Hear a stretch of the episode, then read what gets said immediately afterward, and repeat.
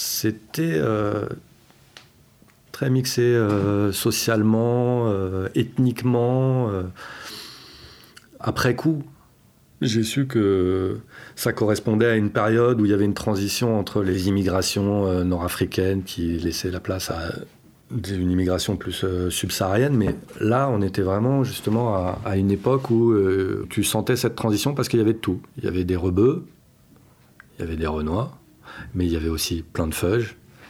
Je te dis, j'avais un pote iranien, il y avait des gens qui venaient de partout, des Antillais, euh, et même socialement, puisque euh, tu avais des HLM de la ville de Paris, mais tu avais aussi euh, des logements intermédiaires. Moi, par exemple, les immeubles bleus, c'était des, logements intermédiaires. Donc, ouais, tu avais un, mix social. Il y avait tout, vraiment de tout.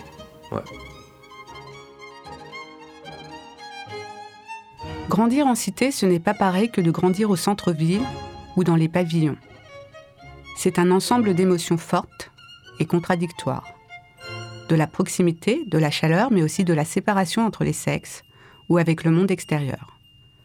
C'est surtout un formidable melting pot. Vingt ans après, j'ai retrouvé mes copains d'enfance pour qu'ils me racontent Paga, notre cité, leur cité. La Cité des Hommes, une série documentaire de Seam Boutata, réalisée par Samuel Hirsch pour le podcast À suivre sur Arte Radio. Épisode 3 La mixité.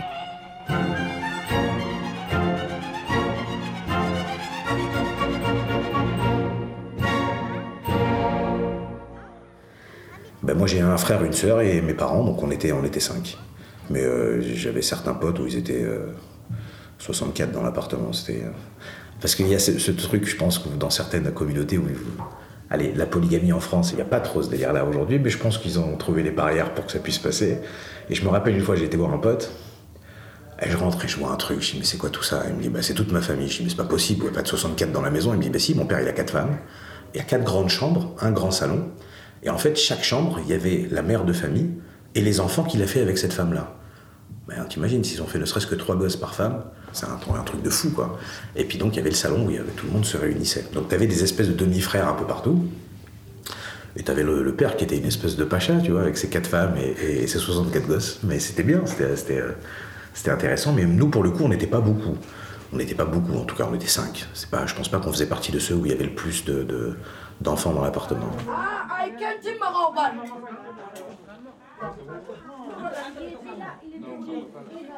tu avais des Antillais, euh, beaucoup d'Africains, des grandes familles, beaucoup de Maliens en particulier, des Français, des Juifs séfarades et des Juifs Lubavitch, vraiment, tu en avais beaucoup. Moi, je me souviens la cornemuse euh, le samedi matin, le chouffard là. Et puis voilà, ils étaient là avec les fils et tout. Eux, ils sont partis avec le temps. Les Français, il y en a pas mal qui sont partis aussi. Et je vais te dire, les familles de Français, c'était pas des riches. Hein. Les papas, c'est des chauffeurs de camions, quoi. Ils sont pas là de la semaine. Et puis voilà, il y a ces familles d'Africains bah, qui sont très nombreux. Moi, pareil, pour y être allé souvent, tu as la chambre euh, des enfants, tu as euh, trois lits superposés. Donc ils dorment à six, une petite armoire avec des vêtements, et basta. Il n'y a pas un jouet. Dans le salon, tu as le papa, euh, tu sais, habillé en tenue africaine, les femmes qui sont euh, dans la cuisine, ça sont la zombie, vénère. Tu peux manger du rice euh, quand tu veux et basta. Donc en fait, eux, ils sont là, ils mangent, ils dorment et tout le reste de la journée, ils sont dehors en fait. Et puis en plus, euh, par exemple, là, je prends cet exemple-là dans l'immeuble d'Israël et c'était cousin. Donc ils passaient d'un étage à l'autre. Pour eux, l'immeuble, c'est la colo, quoi. J'ai mes cousins dans le même immeuble, mais au sixième étage et j'ai l'autre cousin au huitième étage, tu vois et c'est ouvert. Je veux dire, la, porte est ouverte. Il ne claque jamais la porte. Les portes sont ouvertes.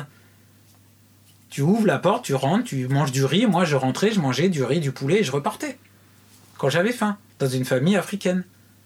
Moi, je connaissais tous les apparts de toutes les familles, de tous les bâtiments. Je suis pas pratiquement rentré dans tous les apparts de, de la cité, sincèrement. J'ai des souvenirs, je suis à Paganini, je suis en bas, il est, je sais pas, 22h, 23h, j'entends de la musique, bah je monte, il y a une soirée africaine de Daron, ils me font rentrer, je mange du poulet, du riz, puis je redescends fumer un je quoi. Alors que je suis blanc et. Non, parce que si t'es là, c'est que tu fais partie de la cité. Sinon, t'es pas là, quoi, tu vois.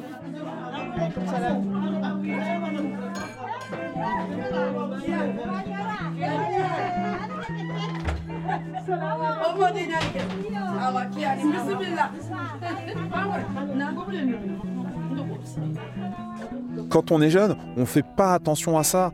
Mais euh, moi, j'avais des copains qui étaient indiens, des copains qui étaient africains. Moi-même, je suis antillais. Mon meilleur ami de la cité, c'était un juif. On était copains, peu importe la couleur, peu importe euh, la religion. On se, on se posait pas ces questions, quoi. Alors, ce qui était bien à la cité, c'est qu'il n'y avait pas que des Noirs, il n'y avait pas que des Arabes, il y avait aussi des Juifs. On s'amusait avec eux. Je me rappelle, quand on voulait pas appuyer euh, sur l'interrupteur, le vendredi, et quand nous on squattait à, les halls, et qu'il y avait Franck ou Israël qui nous demandait euh, juste appuyer sur le bouton pour nous laisser rentrer, mais nous on s'amusait de ça. Et c'était tellement marrant, euh, ils restaient des, des 15-20 minutes dans le hall avec nous, comme si c'était des dealers, des délinquants, et pourtant ils avaient qu'une seule envie, c'était qu'on appuie sur le bouton pour les laisser rentrer chez eux. La porte est ouverte. S'il vous plaît, refermez la porte derrière vous.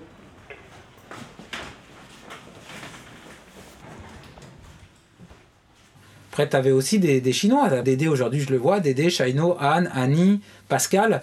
Eux, c'est une histoire de ouf. C'est des Viettes qui habitent dans le même immeuble.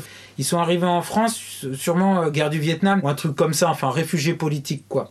Ils arrivent avec leurs quatre enfants. Un seul est grand. On lui dit comment tu veux t'appeler? Ils veulent donner des noms français. Donc lui dit Pascal. Les autres, ils sont tout petits. Ils prennent le livre des prénoms. Ils ouvrent au début à A. Et ils ont dit Anne, Annie, Alain, André. Allez hop, affaire réglée. Les quatre prénoms. A. Comme ça, première page. C'est drôle, hein C'est la vie. Quand je suis arrivé dans cette cité en 84, il n'y avait pas cette notion de, de communauté religieuse, en tout cas.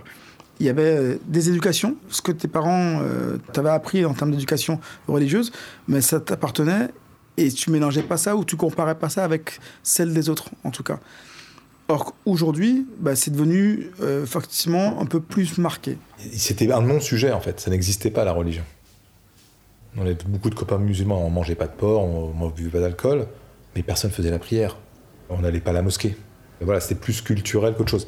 Par contre, j'avais des copains juifs pour qui on sentait que la, religion était beaucoup plus présente. Ils mangeaient toujours cachère, euh, ils étaient dans, bah, dans les paramitzvahs, etc. Enfin, moi, pendant ma période à la cité, pour moi, la religion, ça n'a jamais, jamais été un sujet. Et d'ailleurs, autour de moi, tous mes copains, personne ne faisait la prière, personne ne mangeait halal. Ça l'est devenu après, mais j'étais plus dedans. J'ai une autre anecdote qui est arrivée beaucoup plus tard, c'est qu'un jour j'avais 13-14 ans, il y a un mec qui vient, et puis il savait pas que j'étais juif, donc euh, il commence à parler avec les autres, puis il commence un petit peu à pas, pas très bien parler des juifs en tout cas. Donc moi je le laisse parler, je le laisse parler. Et euh, les autres, je vois que les visages commencent à se crisper, il se rend pas compte qu'en fait il va se retrouver dans un traquenard au bout de 5 minutes, et à un moment il va trop loin, je lui balance une, une baffe, il regarde les autres, genre vous faites rien, et les autres en fait ils ont dit mais tu t'es cru où ici à venir faire ta politique là, viens pas parler de religion ici, ici il y a pas de ça. Et je me rappelle de ça, ça m'avait bien marqué. Alors moi, par exemple, je suis franco-tunisien. hein, ma mère est, euh, a été élevée dans la religion catholique, mon père était musulman. Dans le même groupe, on avait euh, des Antillais, comme Charlin, qui avait fait son catéchisme, euh, qui était plutôt catho, Jacques aussi, Camerounais catholique, des Maliens comme Braille, des Sénégalais musulmans comme Aruna. Il y avait même des Juifs hassidiques. Ils traînaient avec nous jusqu'à l'âge de 13 ans. Après leur bar mitzvah, ils, ils- mettaient un chapeau et un manteau noir et tout, et ils nous, disaient un petit peu bonjour, mais euh, je crois qu'ils n'avaient plus trop le droit de, traîner avec nous. Il y avait des Asiatiques, il n'y avait aucune fille voilée. J'insiste sur ça, j'ai jamais vu une, nana voilée euh, dans la cité. Les seules dames voilées que j'avais vues, c'était vraiment les vieilles dames, euh, les grands-mères de mes potes, et encore. Alors bien sûr, mes petits camarades faisaient le, le ramadan et mangeaient pas de porc, mais jamais, jamais euh, il y avait de, prosélytisme, euh, jamais, ça n'existait pas dans les années 96-98, il y a commencé à avoir des mecs qui ont commencé à se convertir et essayer un peu d'engrainer les autres. En gros, en te disant que la bonne voie à suivre, c'est celle-là, que boire de l'alcool, c'est pas bien, qu'il faut se laisser pousser la barbe, que les filles doivent euh, être respectables, voilà. Et puis après, moi, j'ai eu la grande surprise de voir les filles avec qui j'avais grandi porter le voile, même les gants. Donc ça, c'est quelque chose qui est vraiment venu après. Mais en tout cas, pour ma génération, et même encore maintenant, c'est quelque chose qui est vraiment euh, en dehors de nous. Chacun faisait son truc chez soi. T'es musulman, euh, Mazel Tov, t'es juif, Mazel Tov, t'es chrétien, Mazel Tov, y a rien. Euh, ça a commencé quand il y a eu l'intifada, je crois, le premier intifada, où là, les médias se sont bien chargés de foutre un peu la merde. Tu sais, entre deux religions qui, s'ils se rappellent un petit peu, Si chacun se souvient de son histoire, moi je me rappelle d'un mec euh, qui était le premier monothéiste qui s'appelle Abraham. Il n'y avait pas de juifs et de musulmans à l'époque, les religions n'existaient pas. T'as juste eu un mec qui a dit euh, il y a un seul Dieu et c'est Dieu. C'est Abraham. Il a eu un enfant, euh, Yitzhak, puis il a eu un autre enfant avec une autre femme, Ismaël. Et puis finalement, donc si tu regardes Ismaël et tu regardes Yitzhak, ben, ça s'appelle les demi-frères, tu vois. Donc normalement, on n'a pas de problème. Euh, normalement. Mais euh, bon, alors ok, l'histoire a fait que, à un moment, Israël, les trucs, les, les Palestiniens, j'entends. Il y a sûrement, voilà, de part et d'autre, des bonnes ou des mauvaises raisons, et euh, j'entends tout. Mais c'est pas un problème entre juifs et musulmans, c'est un problème entre israéliens et palestiniens. Donc c'est juste deux peuples. Sauf que les médias en ont créé ce problème. Et, là, ça m'est arrivé une fois où je me suis embrouillé avec une fille. Elle me dit Mais ta gueule, toi, sale juif. Et c'était la première fois que j'avais entendu ça dans la cité.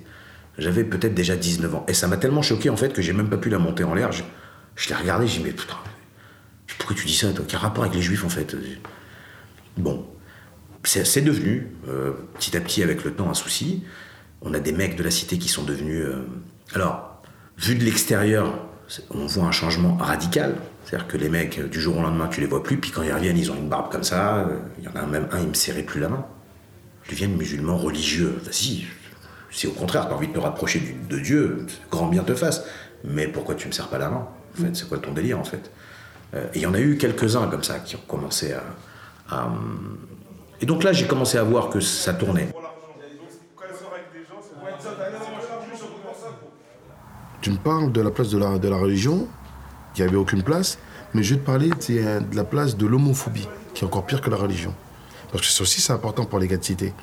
Mais tu sais que moi, j'ai appris que les homos existaient quand j'avais 16 ans, 17 ans. Que j'étais pas au courant. Que pour moi, c'était un homme, une femme, et point la ligne. Et c'est quand on a commencé à matraquer, matraquer, matraquer la télévision, parce que voilà, il fallait avoir un minimum d'homos et compagnie, c'est que c'est là que je me suis aperçu qu'en fin compte, des, des homos, il y en avait plein. Mais pour nous, il n'y avait pas ça. Sinon, on vivait dans notre petit cocon, il n'y avait pas de religion, il n'y avait, pas de racisme, il n'y avait pas d'homo, il n'y avait rien du tout.